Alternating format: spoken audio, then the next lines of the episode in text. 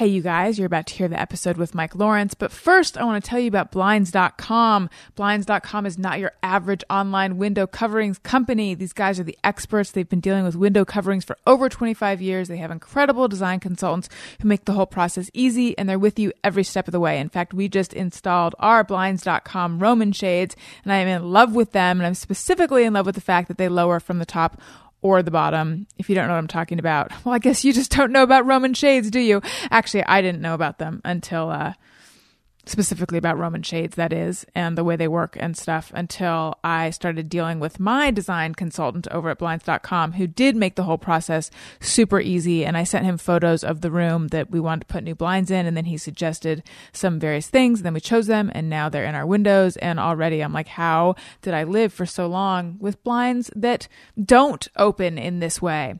Uh, which would be our old blinds that were just, uh, Sucky, basically, is what I would say. For all the great aspects of summer, longer days, outdoor parties, outdoor events, the downside is that you have to deal with a hot home and awful glare. Fortunately, Blinds.com has a solution that makes those a non issue. Go to blinds.com today and start enjoying your home and patio without that annoying heat and glare. You'll see easy in a whole new light with blinds.com.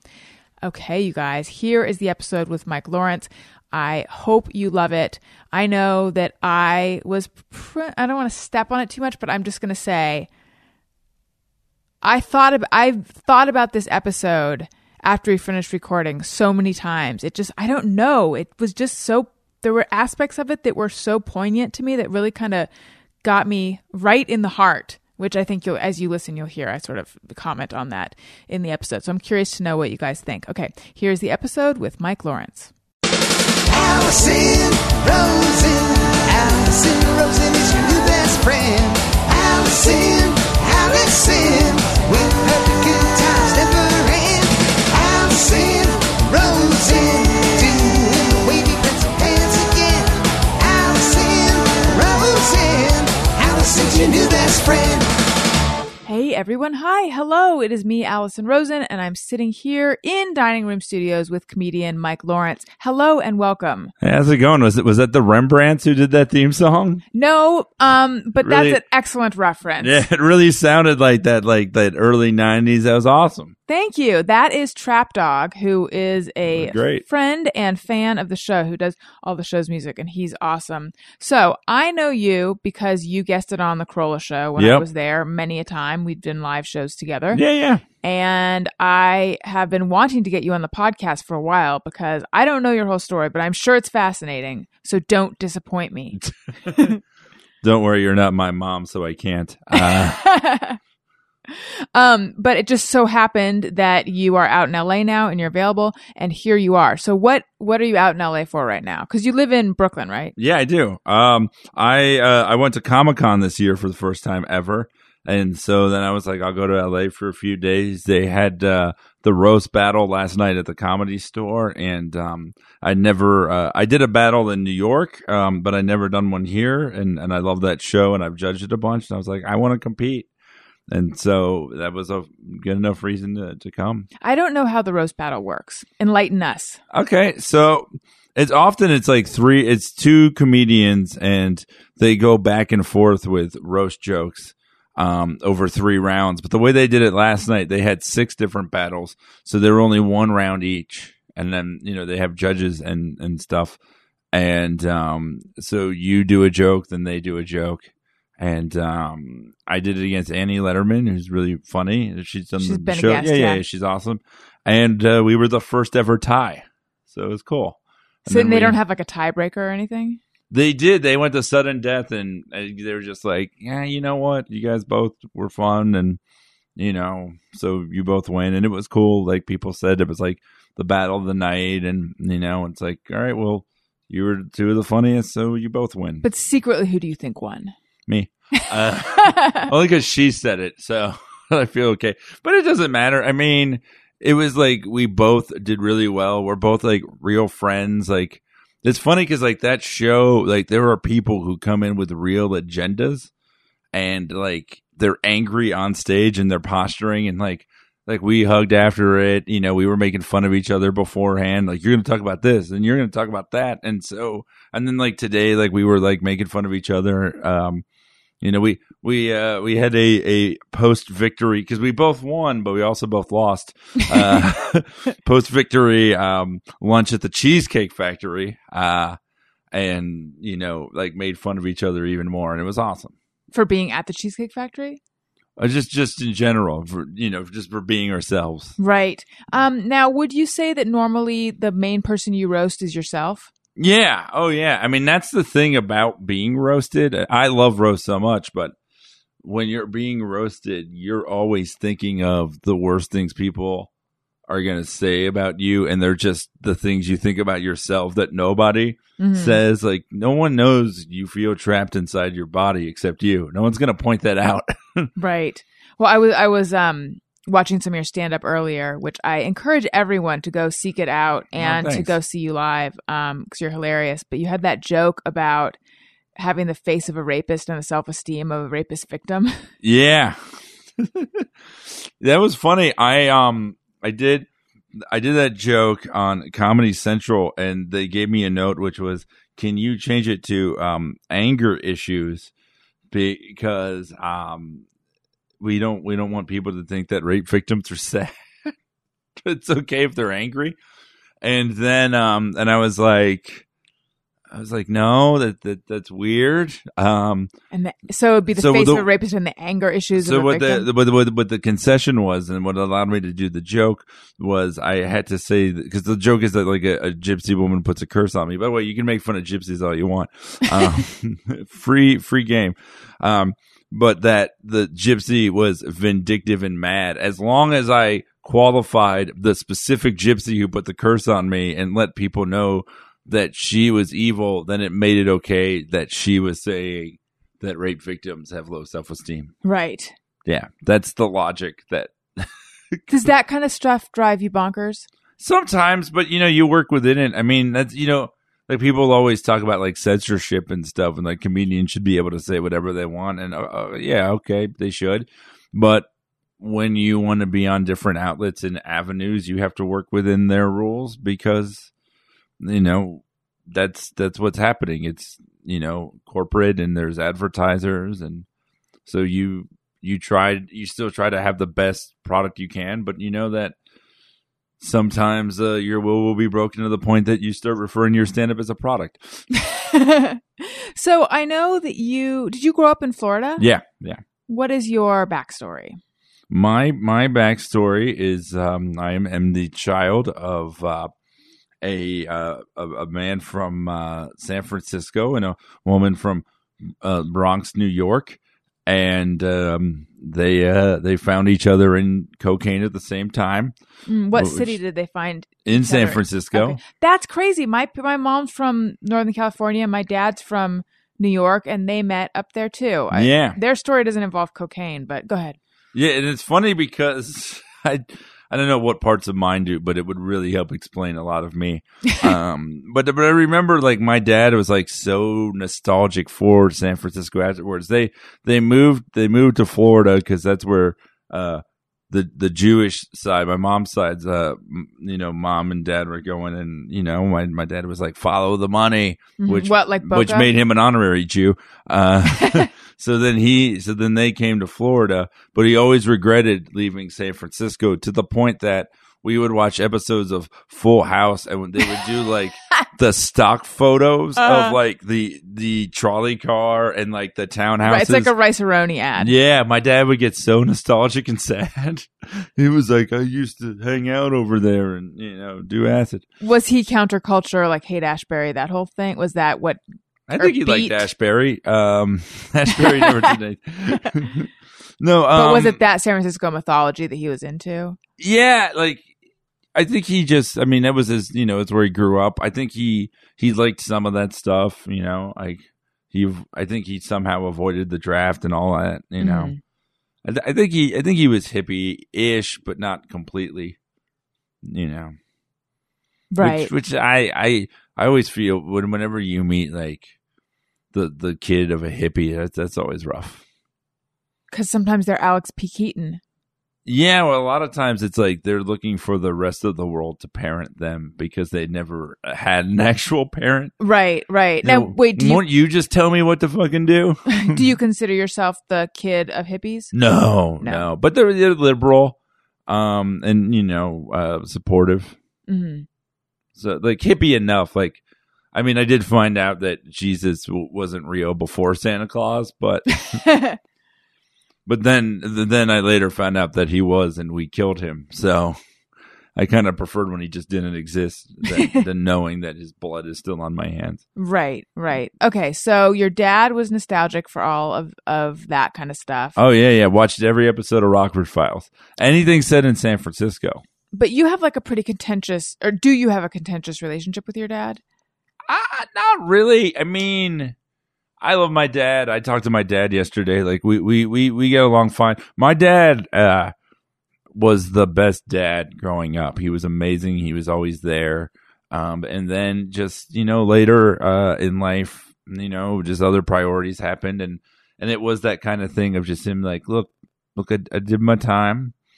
I'm still I'm still I'm still here, just not for you. No. Uh, he's like, I'm still here. You know, we'll we'll talk every once in a while, but you know, you you go live your life, and What we'll age see each other once a year. Um, were you when that happened? in my early twenties, And like, what were his new priorities? I found a- well, you know what? Like, I think I think that's part of like where some of the because I, feel like some of my resentment is unearned, where it's like he he was the best. He um he found this woman, and that became his life, and that's everything that you know he wanted to do. He purposely like didn't want to be with anyone when he was raising us. Like he um you know him and my mom split up when I was like really young. She found someone else pretty quickly, and uh, my my dad was like, "I'm gonna I'm gonna be the noble." You know, single guy, single dad, and, and he was the best at it. And and you know, my mom, my mom's good too. I'm I'm way closer with my mom now than I am with my dad. hmm Um, it was like like I got married last year, and my dad uh, wasn't at my wedding, and my mom threw the wedding in her backyard and cooked it, and you know, like catered all the food. So it was like, you know, it wasn't a shift, but it was like when the when you had two parents and then one's just like really stepping up and the one isn't really there you're just like okay. I mean because i was never that close with my stepdad but then like my stepdad helped so much with the wedding so i had him and my mom walk me down the aisle. Oh. you know and it's like okay i'll i'll, I'll use this. Uh, this my dad not being here this will go in my act. It was it was in my i had a joke in my vows about it where i was like this uh, feels like every set i've ever done because it's mostly in front of my drunk friends and my dad's not here Um, how did that go over? Because I also had a little bit of a joke in my vows, yeah and it kind of, and I, I instantly thought, oh, I wish I hadn't said that.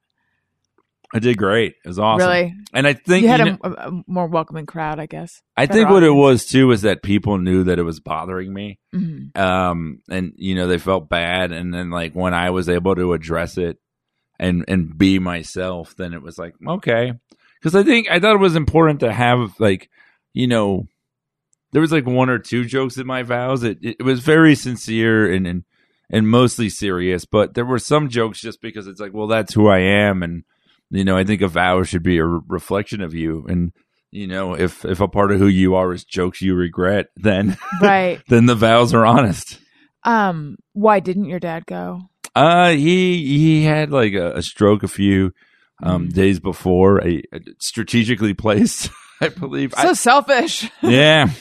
Well, well now now like he his his you know heart is to the point that he can't travel at all, and and and, and it's awful. But I also like, I I think that's probably been the case for a while. I wish I knew that years ago because like I've lived in New York eight and a half years, and he's never seen me once. I mean, he says there's just nothing to do there.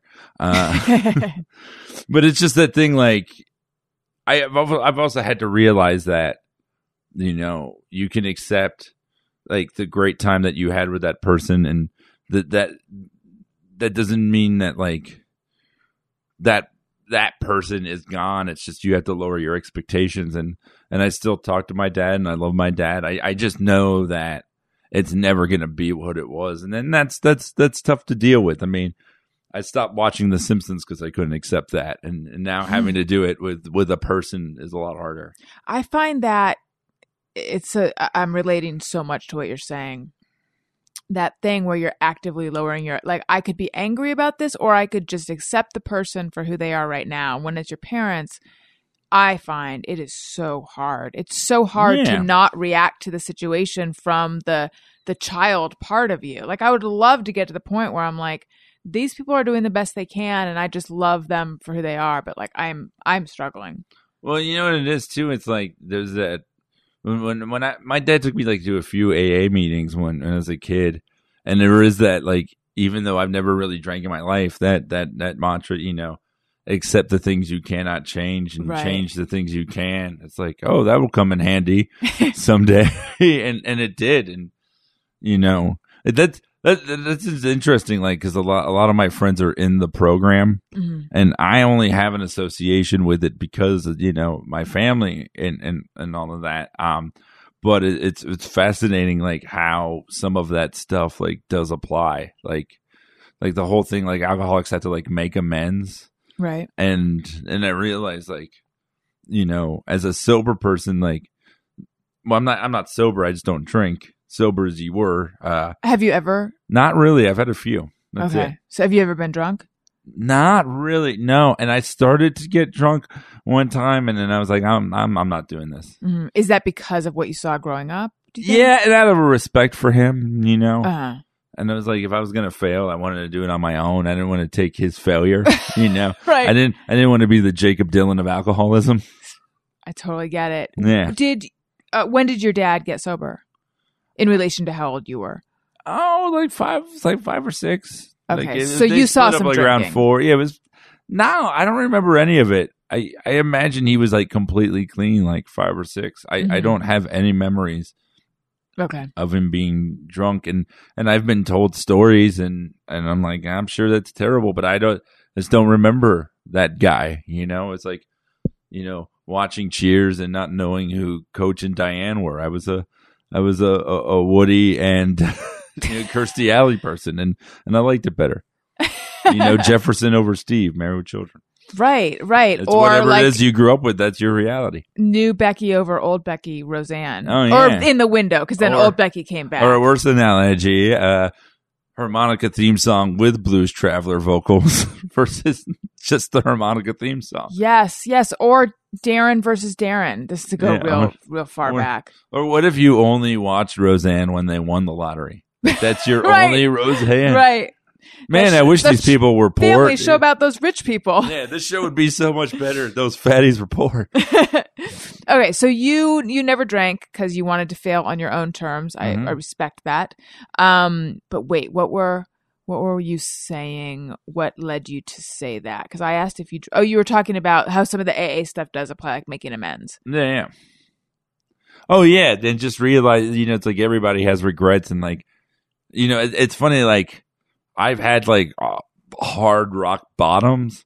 It's just my problem is I remember them clearly and I have no excuse for them. I was just an awful person Were you really an awful person? at times. Yeah, Like what kind of stuff? I mean, one of like one of my biggest like like rock bottom like regrets like um like a few years ago I lived in a, a friend's basement like actual basement like lift a metal grate and um you know and he was nice enough to do that but I was like upstairs a lot and it would you know and he was with his uh you know girlfriend and I was like in their way too much and not realizing like how selfish I was being.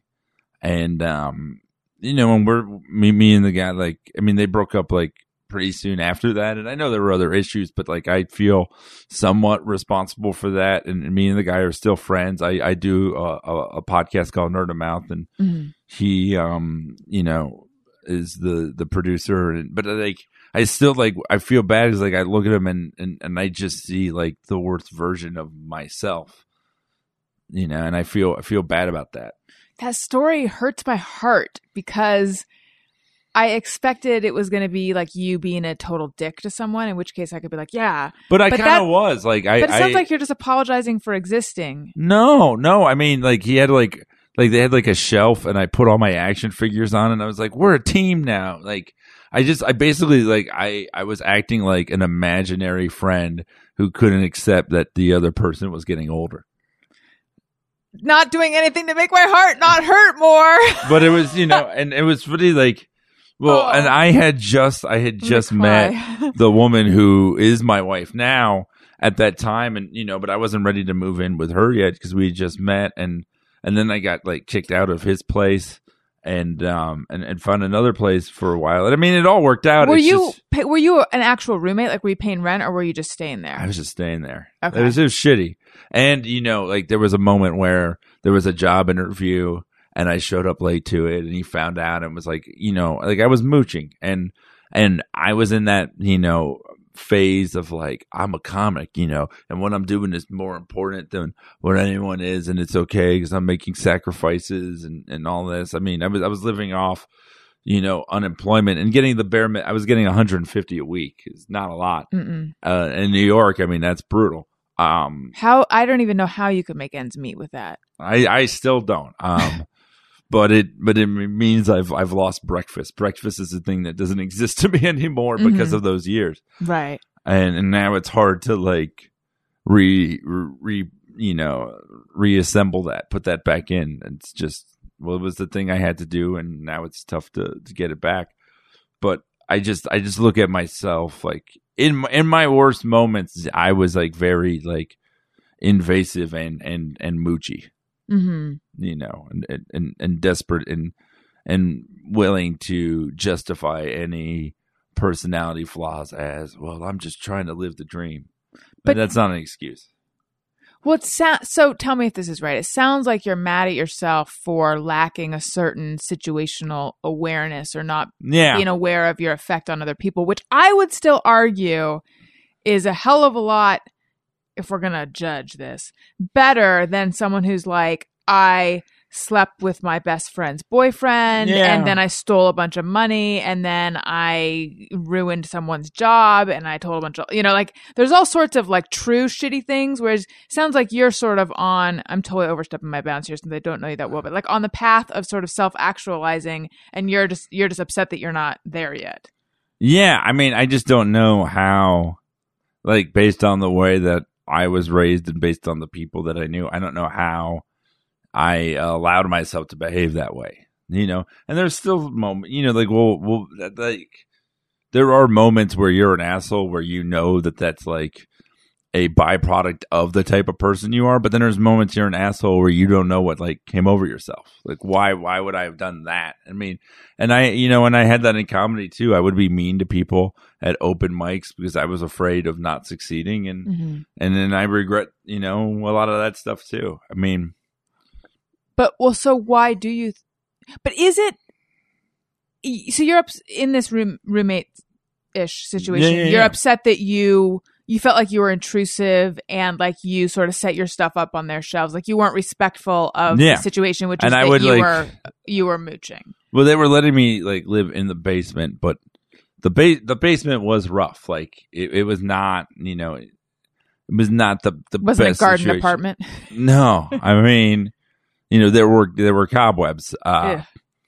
you know, and um, but it was that kind of situation where I thought like, well, you know, they'll, they're they're aware like how grimy that basement is, so like they're cool with me staying up here. But then it would be like, you know, it'd be like Wednesday at like one, and she was like a graphic designer, and I would be like there, like in my boxer shorts, like playing his PlayStation or like watching Glee, which was still in season one and had a lot of promise, which it did not live up to. And I stuck through all six seasons, which uh, at first I think was alarming to my wife, but showed the level of commitment Mhm. that I'm willing to possess.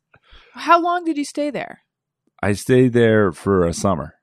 And- 2010. Did they talk to you about like your you we you need go back to your basement? I could, it was getting it was getting worse. You know, like I would do things like I would like come home like late at night from a show, and they would like be watching you know like TV and I would like be talking about what they were watching when I clearly should have realized that was their time. You know, I was like very needy. Mm-hmm. Is that what you're upset with yourself about? That yeah, like I just didn't take a hint. You know, like it was basically like, you know, being being a cock blocker for uh, almost a season. And and did you say they broke up? yeah, Are you still friends with? I'm friends with him. Yeah, and, and I mean, the last time like, I haven't seen her in years, but last time I saw her, she was like really nice and cool. But if a, I don't know how much you're blaming yourself. Are you blaming yourself for that breakup? Because my feeling is like if a couple's meant to last, they can uh, withstand. no, I don't blame my- staying. Okay, good. I don't, I don't, but I feel like I may have helped, you know, expedite it. Like I just, I well, we- then you, know- did him a favor. No, but all I'm, I'm saying is like if if I if if in any way I was responsible, I feel I feel guilty for for doing that. Like if they were meant to break up anyway, they they should have had that uh privilege with that without me um you know interfering and mucking it up.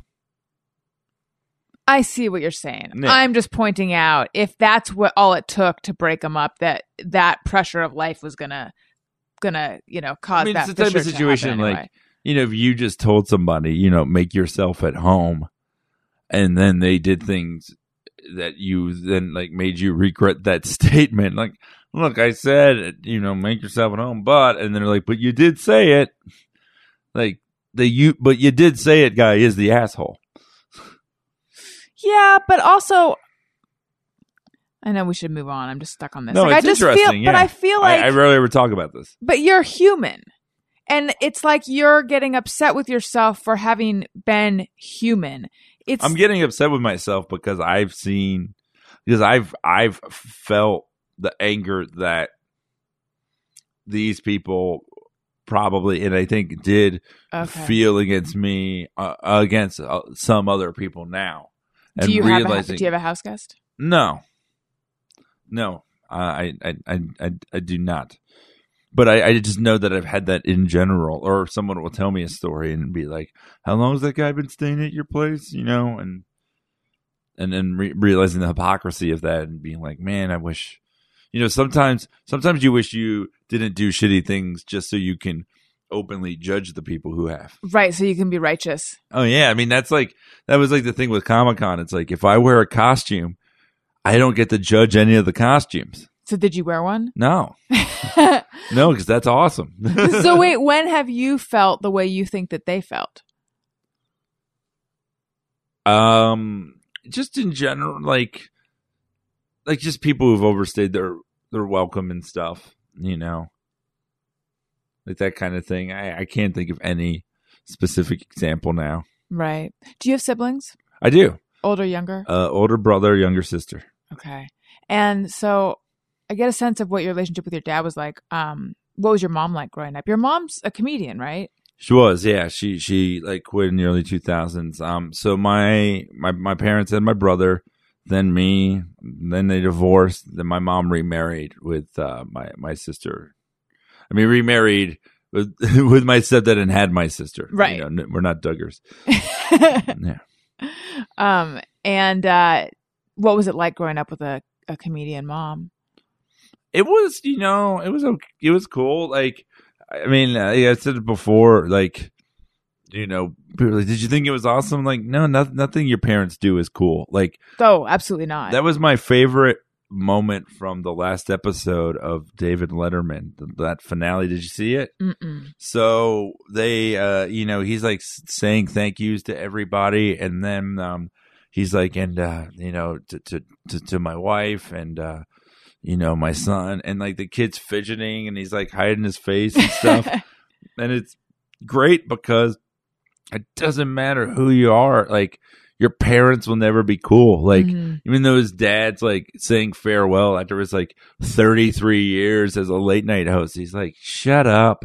And he's also he's like you know you're 70 i'm gonna have to say goodbye again anyway you know and there won't be this many people around so i'm gonna have to carry all of that Yeah, I remember in high school I had a crush on this guy. His name was David, and um, where we would line up for you know people to pick us up. yeah Uh, his I think it was probably his grandfather. It was like some old guy got out of the, you know, p- pulled the car up, got out of the car and was like, "Davy, Davy," calling him over. And I remember thinking it was so cute, but I bet this guy wants to die right now because Yeah. in high school that because I remember one time my dad got out of the car and was like waving at me and I was like, Yeah. "Get back in the car, dad." I'm trying to pretend I don't have any parents. Yeah.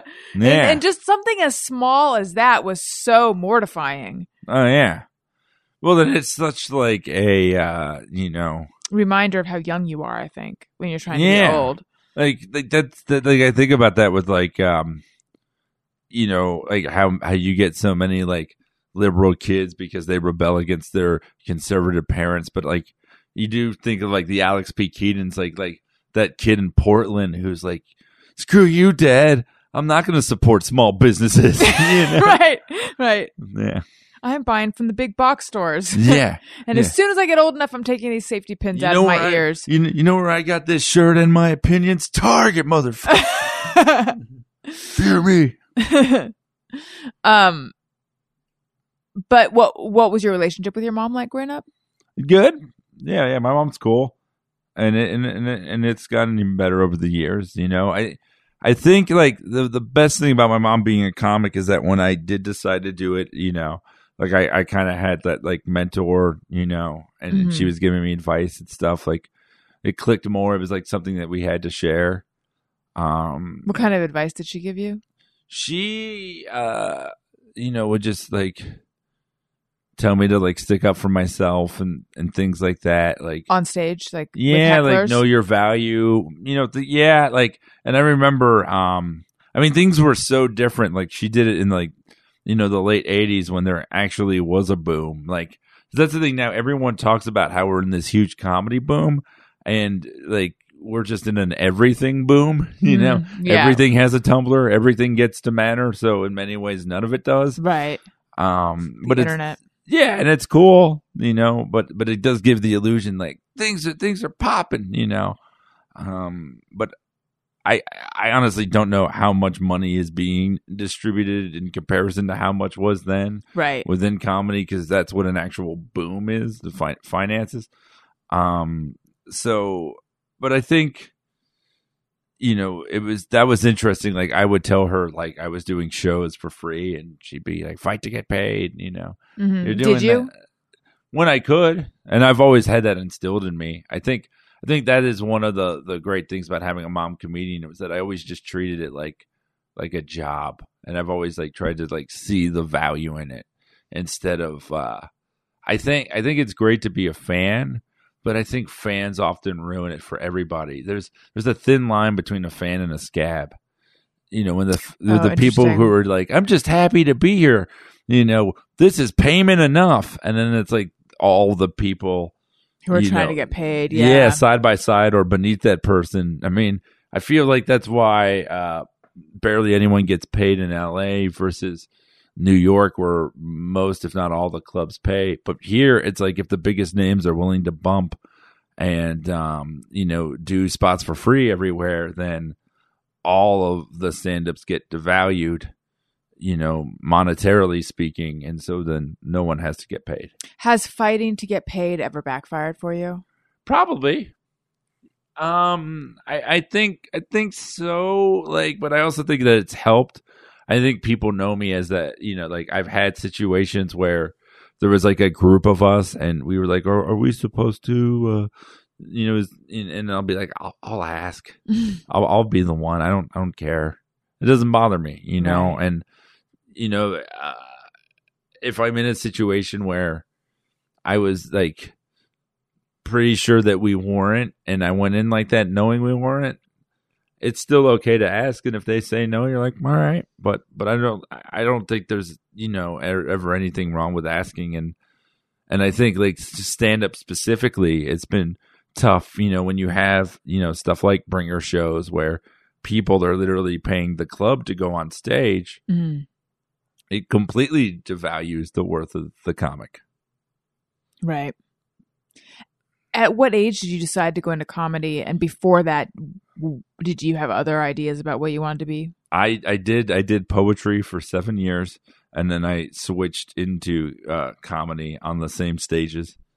uh, and I, I just I, I realized I wanted people to laugh with me instead of at me, and it was it was an easy transition. So you would do poetry slams, that kind of stuff, Yeah, and and spoken word. yeah, like some slam, but then some like traditional. Do you still write poetry? Not at all. Do you miss it at all? No. Were your poems fun, funny?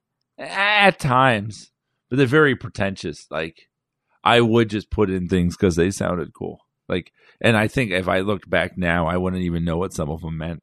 hmm Um, but the fact that you said you were like the imaginary friend who couldn't accept his his friends were were growing up, like that's Yeah. so poetic. Yeah, You really need to get back to it. yeah. did you did you see Inside Out? I haven't. Oh no, I haven't seen it yet. Oh, well, but that, I think that partially is why that's fresh in my head. There's an imaginary character, uh, ima- you know, an imaginary friend character in that that's just like amazing.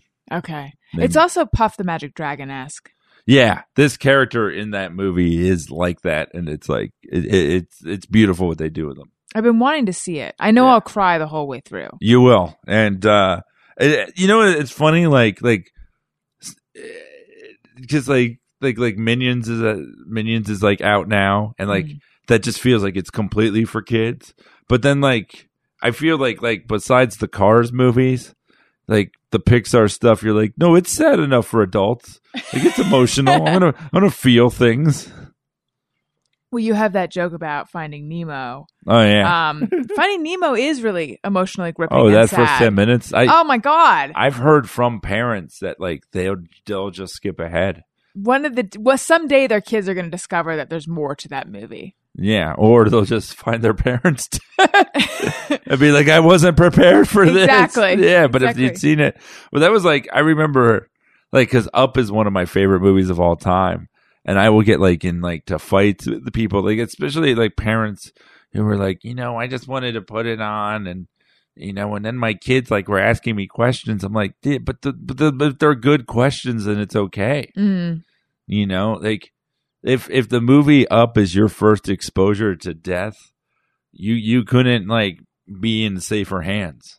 Right. Like why not see it that way than like in a horror movie or some kind of goofy way? Like you know, like when the death comes with like a 70 year marriage, like that's pretty awesome. Like that's the best ad that movie's the best advertisement for death that you can get.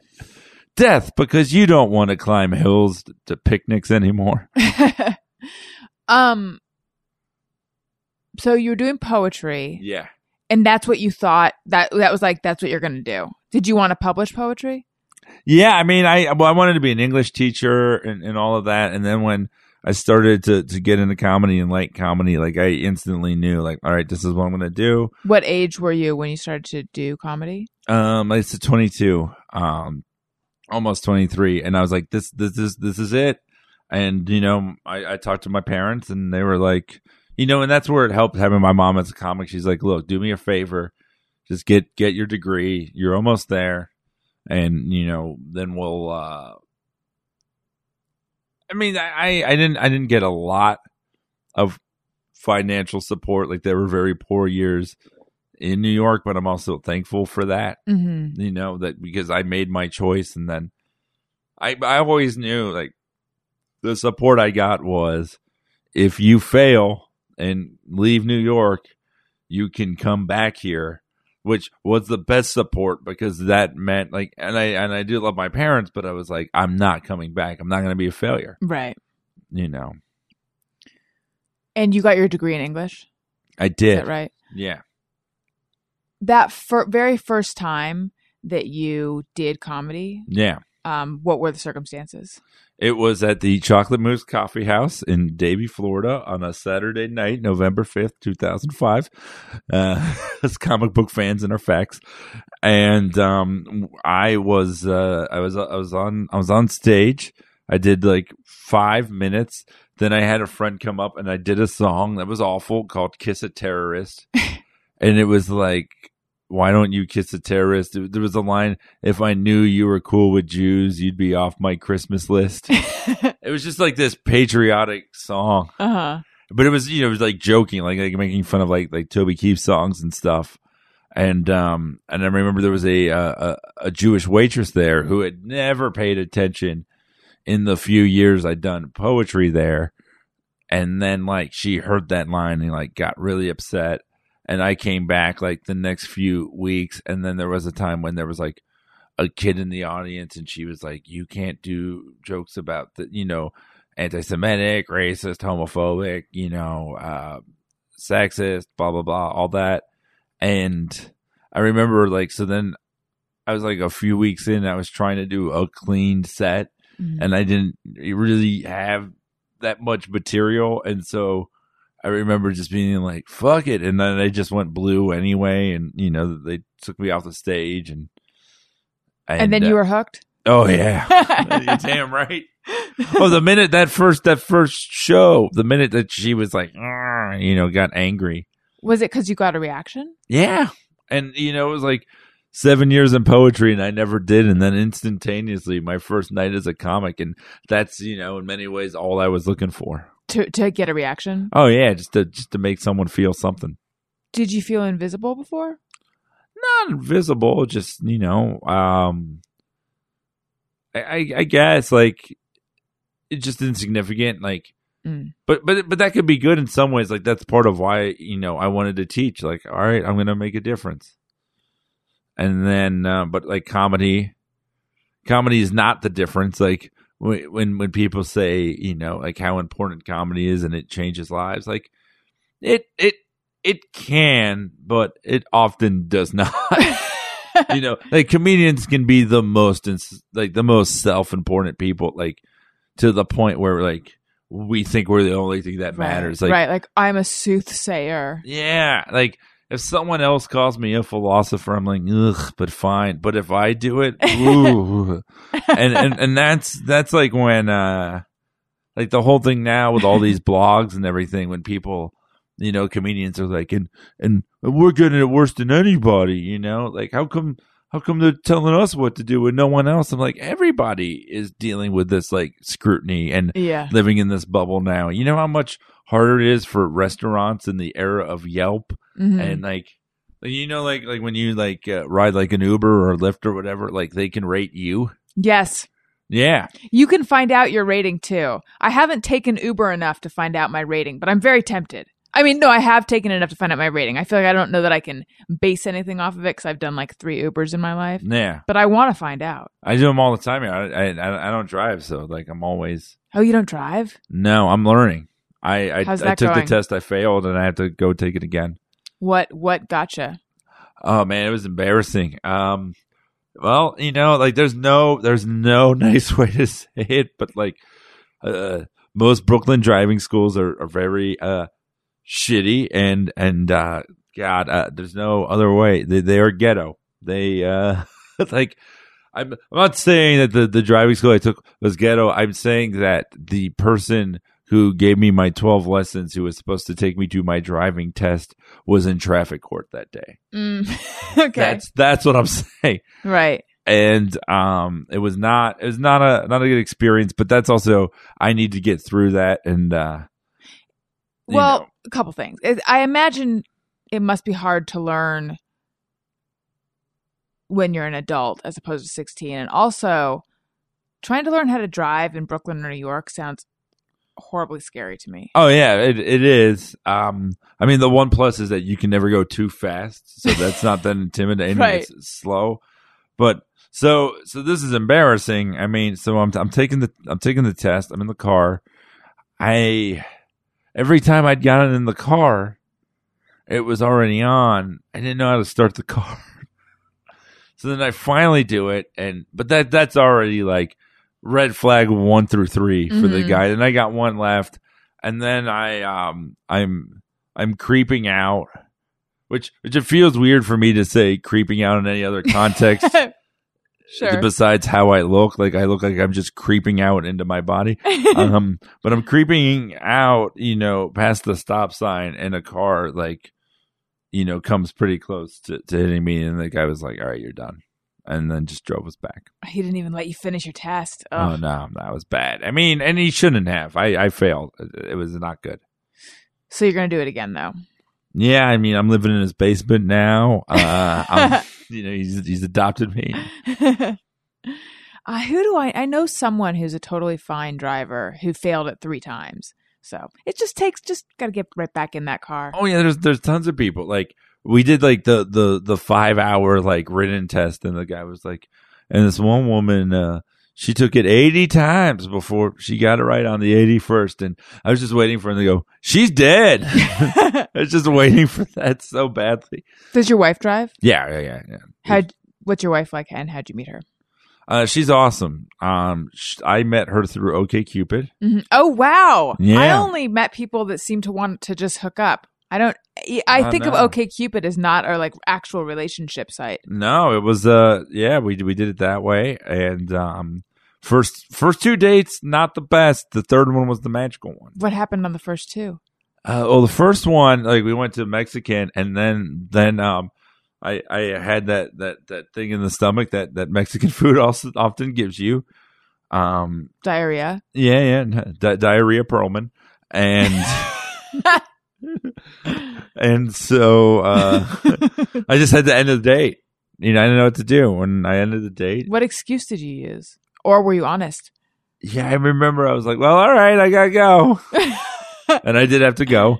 So, and then um, the the second date, I was like, you should come see me do stand up. And then she saw me do stand up, and we're like talking afterwards. I'm like, well, all right, I, I I've got this other show, and I mean, and then I looked like, what was I thinking? Why didn't I just keep hanging out? And then the third date, we we saw a, a bad movie. Uh, George Romero's uh, Surviving the Dead, a zombie movie. It's terrible. hmm And um, we we got ramen, and then we saw a poster for Coney Island. We were we are gonna get on the subway, and then we saw the poster like on our separate way subway, and then we're like, let's why don't we just both go to Coney Island? And that was magical. We got there like around twelve thirty. We made out on like this lifeguard tower. Um, she told me who Nicki Minaj was for the first time, and did some of well, you'll never forget where you were when Yeah. you learned. we saw Nicki these like Minaj two like Hasidic kids like hitting on black girls, and like that was amazing. like there's just all these like little is. So moments. charmed. Yeah, That's the, the magic of Coney Island, and you know that's that's when we fell in love. And then how how much later did you get married? Um, I got married last September. Uh, so you know, like I I proposed like maybe three and a half years in, and you know, um, so our our five year meeting anniversary was uh two months ago in May. hmm What does she do? She is a, a producer. She works at, at a production company, like a lot of children's television, other other different um, types of like productions. She's directed comedy videos and stuff. Like she's like she's like awesome.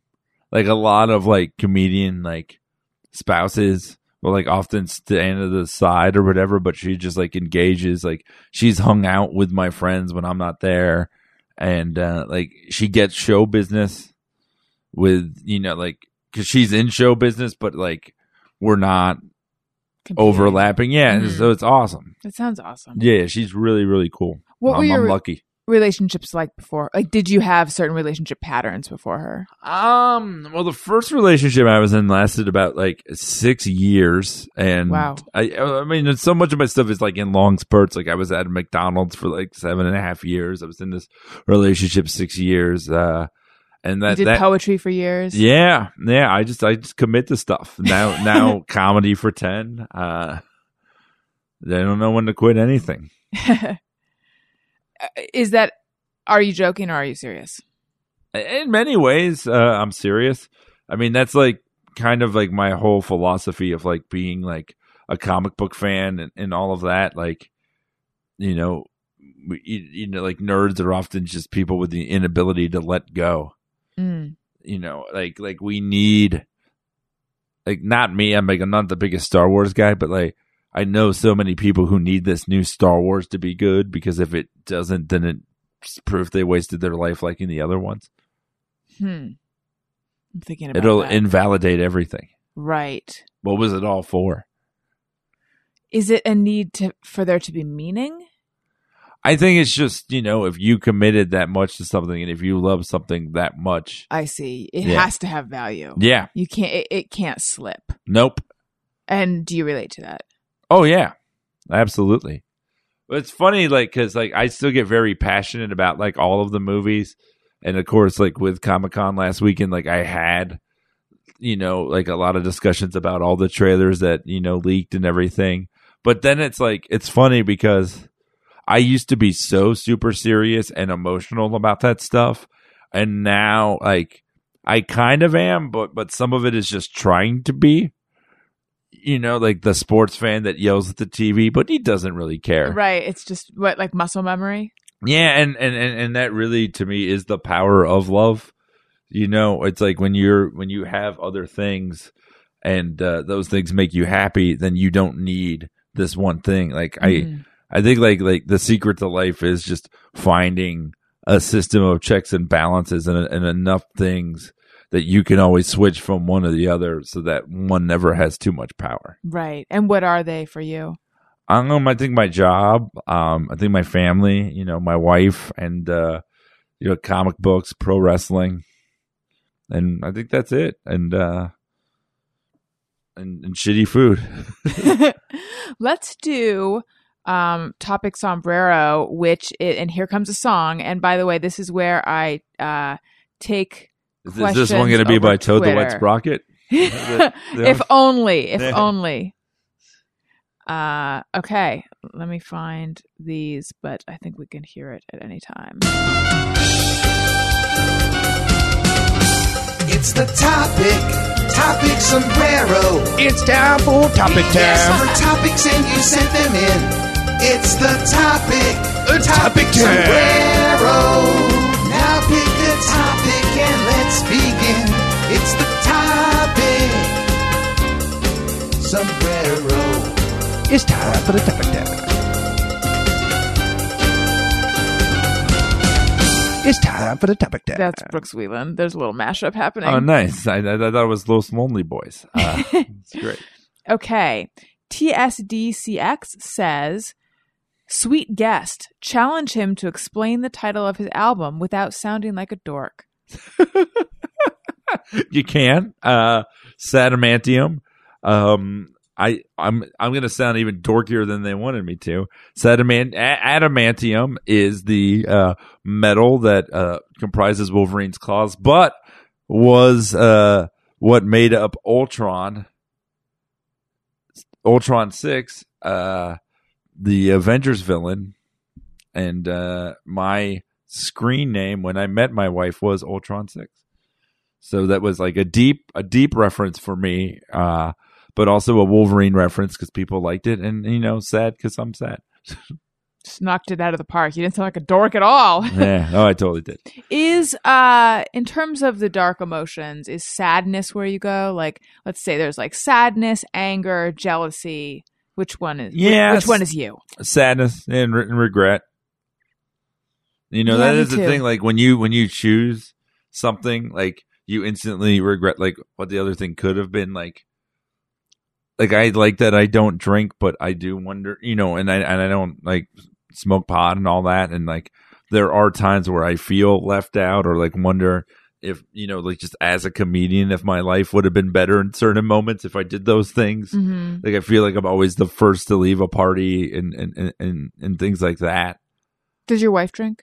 Yeah, yeah, I'm I'm cool with it. Like I can be around it um to an extent. I, I can be around alcohol. I can't be around drunk people for long, which is weird that I got into comedy. But I I do have like a very low tolerance. Like yeah. like there will be times like people just like grab my beard and like I get really upset.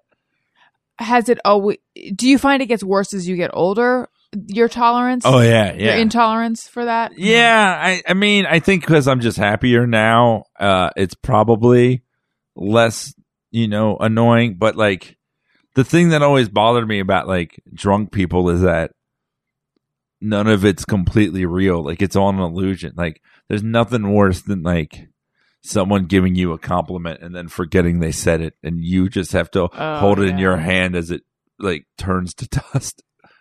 yeah Yeah. Um. but you'll always remember, and that sucks. Yeah. I'm ha- I'm having so many like memories of just super altered conversations that I had, and it's making me hate myself. Okay. Oh yeah, I used to. I, used to, I tried doing a bit and never worked that well. Where I was like, uh, people would always ask me, "Hey, do you have any, uh, you know, drunk stories?" And I'm like, "Yours in full detail." I think that that didn't that didn't. And it, it didn't. You know, maybe funny. I, I just got confidence again. I'm going to do it again. Adam Molk says, "How often does the Mike Lawrence, it's your Twitter name, get called Kyle Kinane?" just him. Uh, uh, I think once or twice. I've I've gotten Brian Posehn. I've gotten uh, Zach Galifianakis. It's just bearded comedians. I'll know that like I'm successful when they get me, Maybe they are getting you. Yeah. Um, and I Matt, just go, "No one gets me." Matt K wants to know. We sort of covered this. What was his mom's stand-up career like? Where? When was it? Yeah, 80s, 90s, Florida. Fine. Uh, Adam. Oh, another Adam Molk question. Stoked for the Batman v Superman movie after seeing the new trailer? Question mark. He wasn't a fan of Man of Steel. I think. Uh, I'm I'm not really. Um, it you know it's funny. Like I feel bad because like I I I don't do a ton of podcasts, but I, I do a, like a decent amount.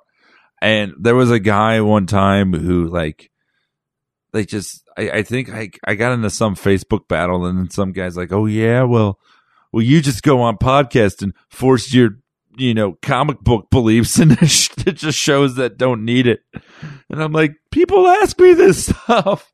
Like I, I did, yeah, I did the Heffernan uh, Lemmy podcast Mhm. yesterday, and like it ended up being like 45 minutes of comic book talk, and I'm like, you guys wanted this from me, and I'll do it. So I'm gonna, hey, I'm gonna try to do this in less than a minute because I've I've liked where we've been going, and and I feel like I've said things I've never said on a podcast before, and I try to do that every time Podcast boner. I just got yeah. um, the big reveals. Uh, but um, I. I I am I'm terrified for that movie because I think that uh, it is I hated Man of Steel because it was really depressing and Superman's parents were awful people and this movie seems like it's going to continue that. When the mom says you don't uh, owe these people anything like i just died inside because that's the opposite of superman. He owes us everything because he came here. We made him a better person and that's the superman story. Which uh comic book character you character do you identify most with? the thing. He's my favorite I don't know about him. he is in the fantastic four uh new movie coming out um i got no money for that he's a he's he's the best because one he's jewish like moi um Are you He- you're half? yes but Okay. you know But if it came from your maternal side, yeah. then i'm going to israel in a few weeks and like i i, I there was that part of me like i don't want to go because i'll die but then there's that other yes, that keeps me away too. yeah It always Yes, has. I suspect it always will. oh yeah the awful publicity Uh, and uh Plenty of people go and they're fine though. Yeah, yeah. But then I feel like it's like you owe it to yourself. Like for every time you called yourself a Jew on stage, step up, you know. Was this your penance? Yeah, I feel like which makes me very Jewish. That's I true, yeah. You know. Um but uh the thing is he was he was a fighter pilot uh and and, and a football player, which are not things I am, but he was already a hero. Then he helps his friend go into space. All of all, with his friend, his friend's girlfriend, and the girlfriend's kid brother. He gets the worst predicament. He was just like the buddy. He was like, "Yeah, I'll help you." You know, he was the guy who's literally like, "Need a lift? Get in my spaceship." And then he becomes like a monster, and that would ruin anybody. But he decided to be a hero, and he's like seven hundred pounds, made of rocks, and Jewish, and like I think that's the coolest thing ever. And why do you what what about that do you relate to? it relates to because like well like the accident made him a monster and he easily could have been evil or he there were you know like and he was created in like the early 60s and there were moments where like he wanted to die but the fact that he chose to be a hero instead like made it amazing like he was given the worst predicament like he literally like was made disabled he's like trapped Mhm. in a body of rocks. yeah, that like he can't touch people, you know, the same way that anyone else can. Like his whole life is ruined and people make fun of him and stuff. Like he was constantly bullied and still saved people and I think that's awesome. Were you bullied Oh yeah. for being into comic books and stuff, or Eh, what do you think being it was? weird. I was always a weird kid and and then like in you know high school, you know, I was like don't make fun of me. I write beautiful poems. Did that work? Uh, oh, I just gave him more reason. yeah. Yeah, uh, and then but then that's the thing. It's like nerds become the worst bullies because we take So all. anger. Yeah, I mean we we got bullied by the best, and then we take that back out. Like Mhm. It, and you feel like you're that now, or I feel like I was that, and I'm trying to get better about it. Like I'm amazing at roast. Like Right. I because I have that skill. That you know, it's like that finely honed thing. when when people say you know like and i know it's a stereotype but like the catty gay guy it's like you know that cattiness comes from people hating you taking that hate and then using it you know like weaponizing it Right. Right. Were you the well, I I don't know if all schools are the same, but you know, it- oftentimes growing up like there's like that one kid that's the most outcast. I Where were you if- on that scale? i don't know if i was that because i was too like stupidly confident to be that like be my friend uh, oh, that makes me feel better. Yeah, but I had like those traumatizing moments, you know, Like that you never forget. Like I uh, I had a birthday party that one out of eight kids I invited to showed up when I was like seven, and that Mm. that yeah, hold that. Like yeah, every time I do a show and there's empty seats, like that's that you you go happy birthday to me. And uh, I had my my teeth knocked out when I was like eight or nine. Who I was literally I was in like a pool shower. Um you know, you had to like like take like the quick shower before you, you know, go in the pool and all that.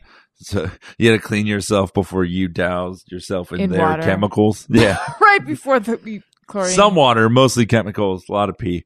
Uh, but I remember like I'd seen a Bugs Bunny cartoon, so like I'm just in there and I'm like I'm singing in the rain because like I think Bugs Bunny did that or one Sure, of the yeah. characters, and a dude like pushed me and I slipped and fell like right on. So I had this like big chip Yeah. in my tooth, and it's from that a dude, an adult or a kid, a kid, yeah, but your age. yeah, yeah. I'd still hate him. And then you know what? You know you know what? You know what was like really weird about it was that like so I remember my parents fought like um you know about like ah you know like we should sue or whatever and we didn't like so I remember like so the next day at, at the camp the uh the kid like came up to me and like apologized and his mom was there and then we just like then the mom just like beat the shit out of him in front of me. Oh and it was like Jesus! you know what it, you know what it is? Like you're supposed to like I think it was supposed to be like that moment of like haha now you get yours but you don't feel that. You're just I like feel horrified. and then you're just like oh that's why he did that to me. Yeah. yeah. And then I just felt sad and and then I think like you know I if if that's what she did to just avoid the lawsuit like I'm gonna make him feel so awful. It works.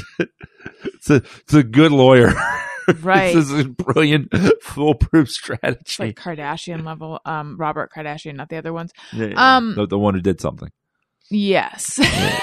The one who. hey, there was a sex tape. Let's not ignore that. Yeah. And the other ones have done. They've done stuff to their faces. Um, I don't know why I'm. I'm I love when you can like see someone's career advance just by the people they had sex with. I don't know. From I'm Ray delving. J to Kanye, and it's a pretty good career. It's like a nice. Nothing in between. Nothing in between. Beautiful Um, arc. I think. I think the. I think there's like uh, arc implants, but Did sh- did the kid get all bloody? Like what kind of no. beating? But it was just you know like like smacking him and stuff like on spanking. the what? Like on the butt or the face? I, I don't remember. I just Ugh. remember him like. Well, that's now like that trend of like, you know, like Instagram and Facebook, like Right, shaming. Yeah, That so that makes that makes me feel awful. Yeah, I think that's. I do not think that's just.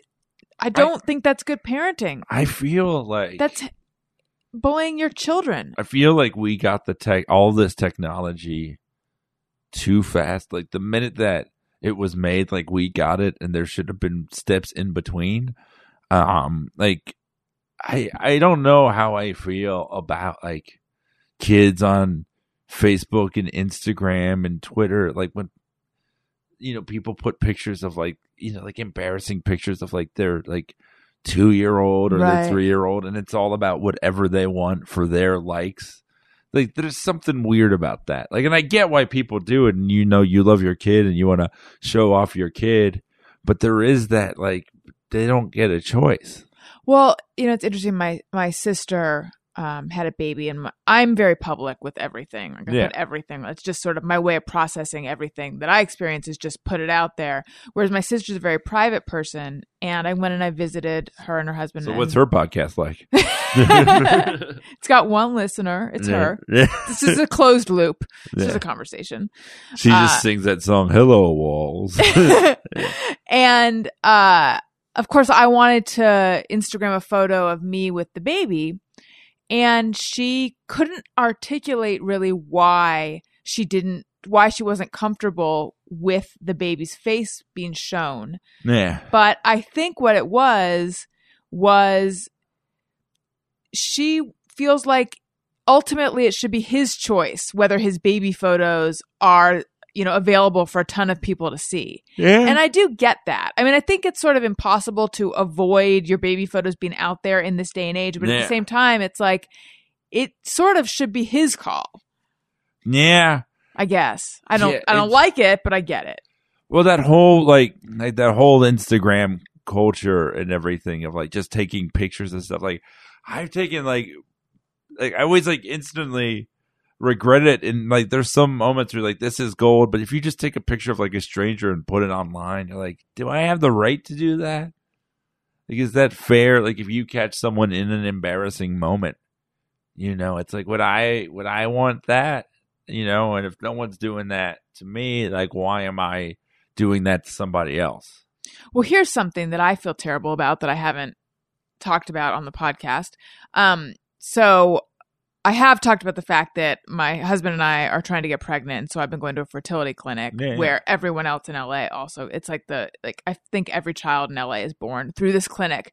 Yeah, Um, but anyway, a long so I I have sat in that waiting room so very many mornings and I'm aware of all the different dynamics that go on. And this Yeah. couple came in and they were really loud and boisterous and chatty and like like I, I think it was probably the beginning of their going to the clinic because they were like, Yeah. "We're here for like to." I don't know what they were saying, but you could tell that they were uncomfortable with what they were going to do, which is he was probably going to jizz in a cup yeah, uh, which is so old hat to us. But anyway, yeah. they happened to be dressed identically. So, and I just found their general joie de vivre annoying. So I took a photo of them from the ankle down, but, and I tweeted, I, I captioned it something like, you know, super loud, chatty, boisterous, identically dressed couple letting everyone know they're super breezy and not going to let fertility, you know, the, the journey get them down or something. hmm Normally, I don't do shit like that that's a little bit catty, but it was just, I don't know. yeah, Anyway, though, I, and this is going to be a frustrating story. I later found out she's a celebrity. yeah.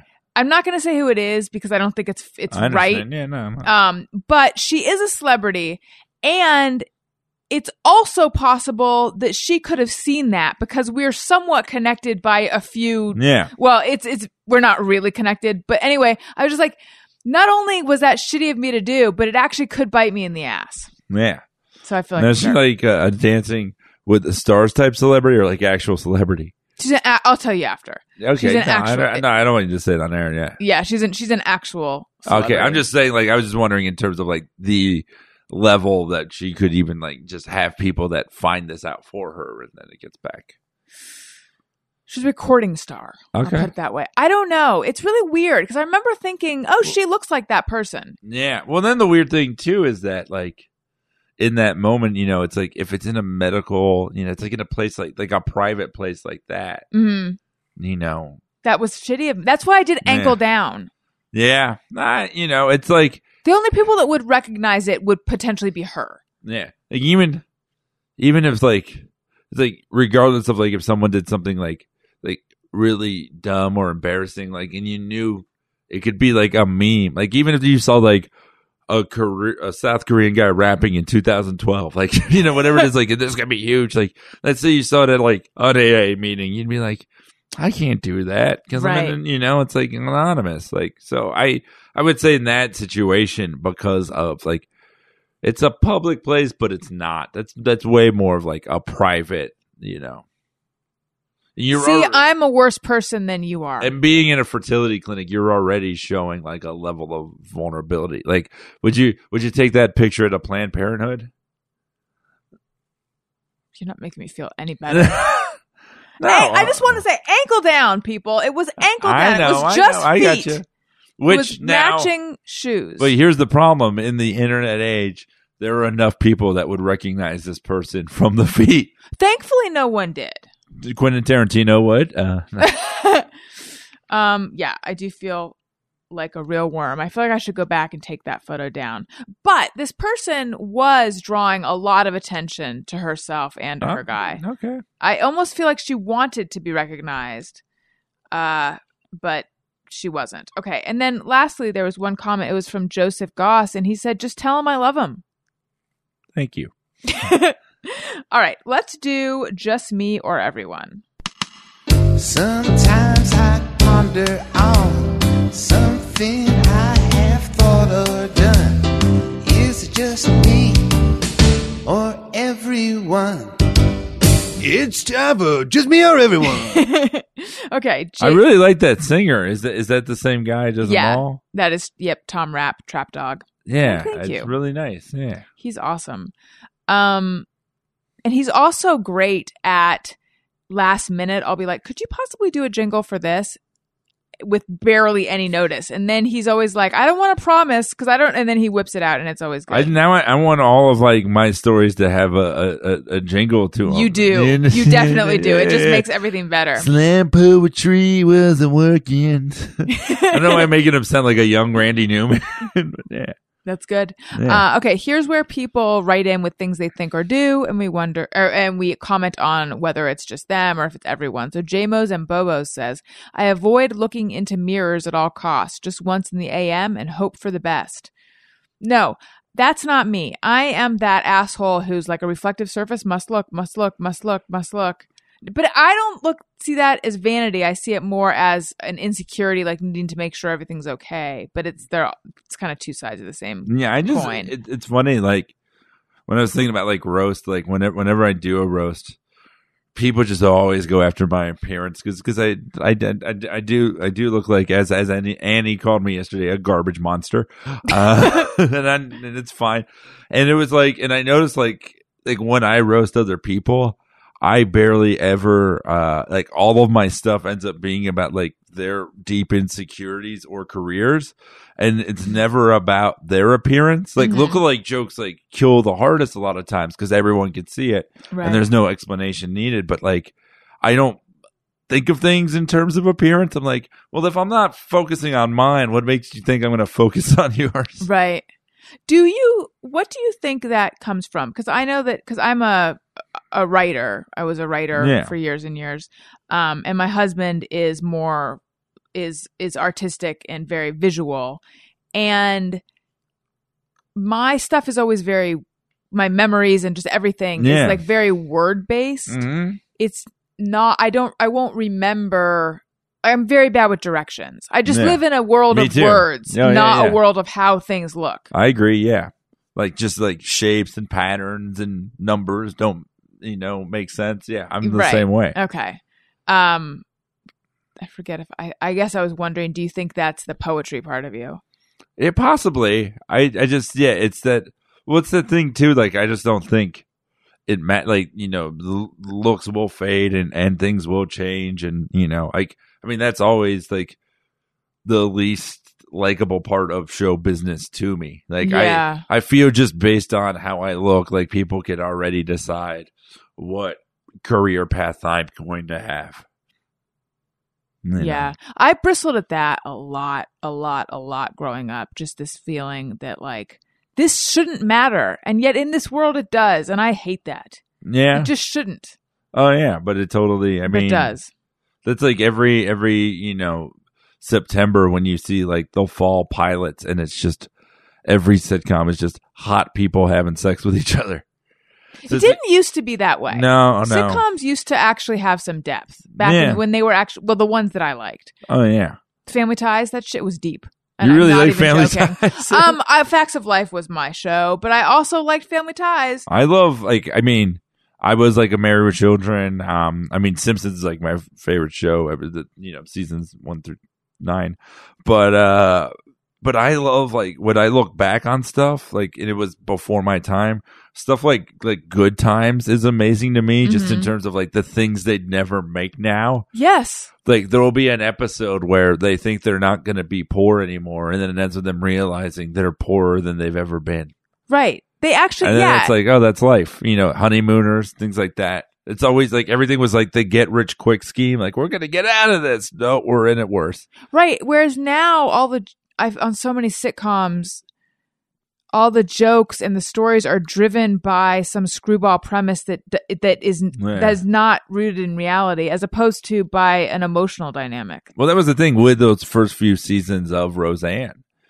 You know, or uh, I I've been chronologically uh, through through Hulu uh, plug. Uh, I've been chronologically watching um, all of the the Seinfelds with Mhm. my wife, and she hadn't seen some of them. And those first two seasons and how small and delicate they are, and they just feel like plays are like amazing. Yeah. That Chinese restaurant episode, like probably my my favorite thirty minutes of television. Marvin the Earthling says, with garbage bins that say push, I try to push the cover only with what I'm throwing away, no skin contact. Yeah, in general, I'm not in favor of garbage cans that you have to get real handsy with. No.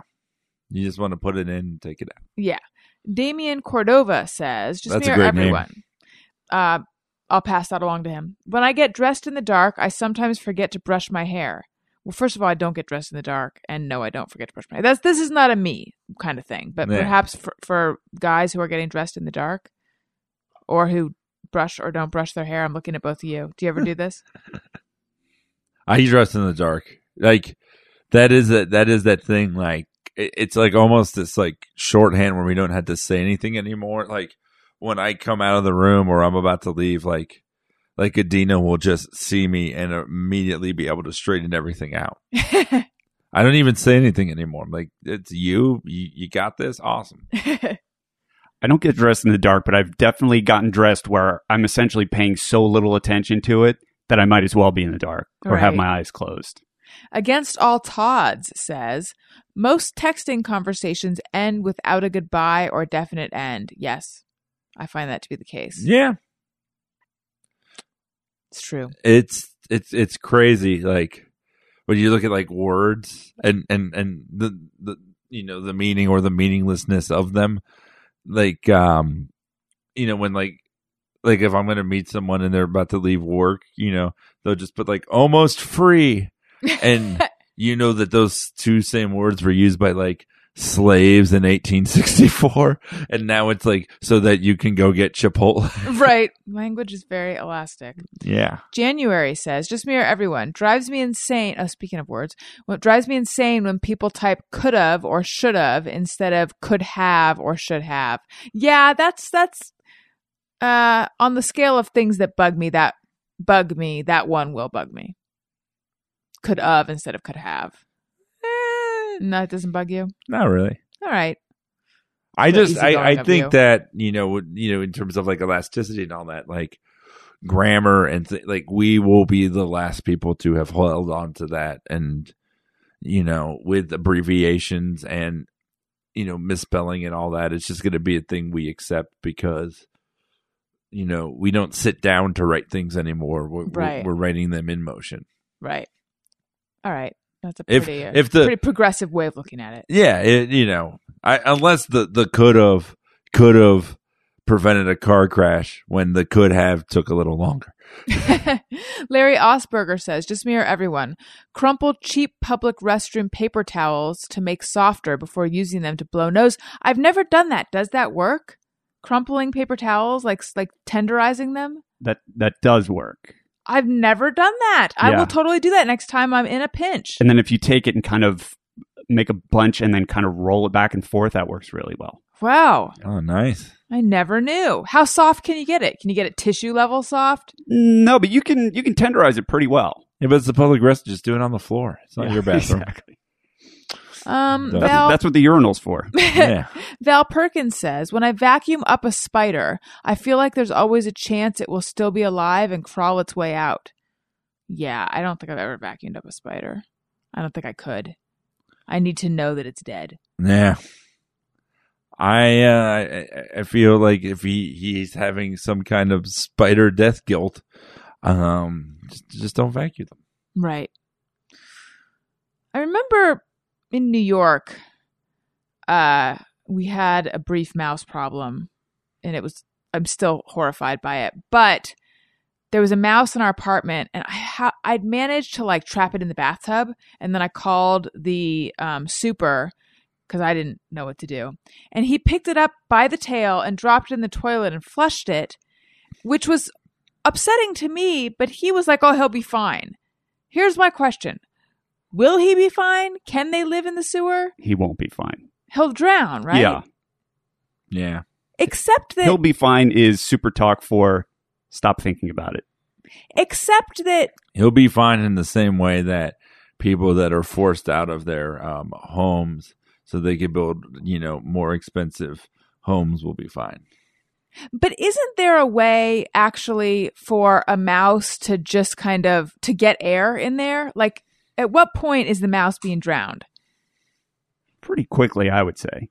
Okay. So the so the mouse would be completely submerged I, I just as it that- gets flushed. I like he. I like that he just chimes in as the voice of hopelessness. He's just like, I think life's gonna get better. It's not. it's off.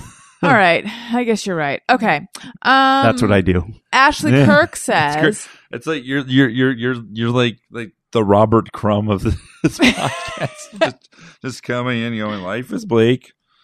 Ashley Kirk says, each spring I wonder, when did Cadbury shoot this commercial? 1980s, 1990s? Its Cadbury egg commercials are pretty old. I wonder if that happens with seasonal commercials. They're like, no need to shoot a new one. We have this one from 84.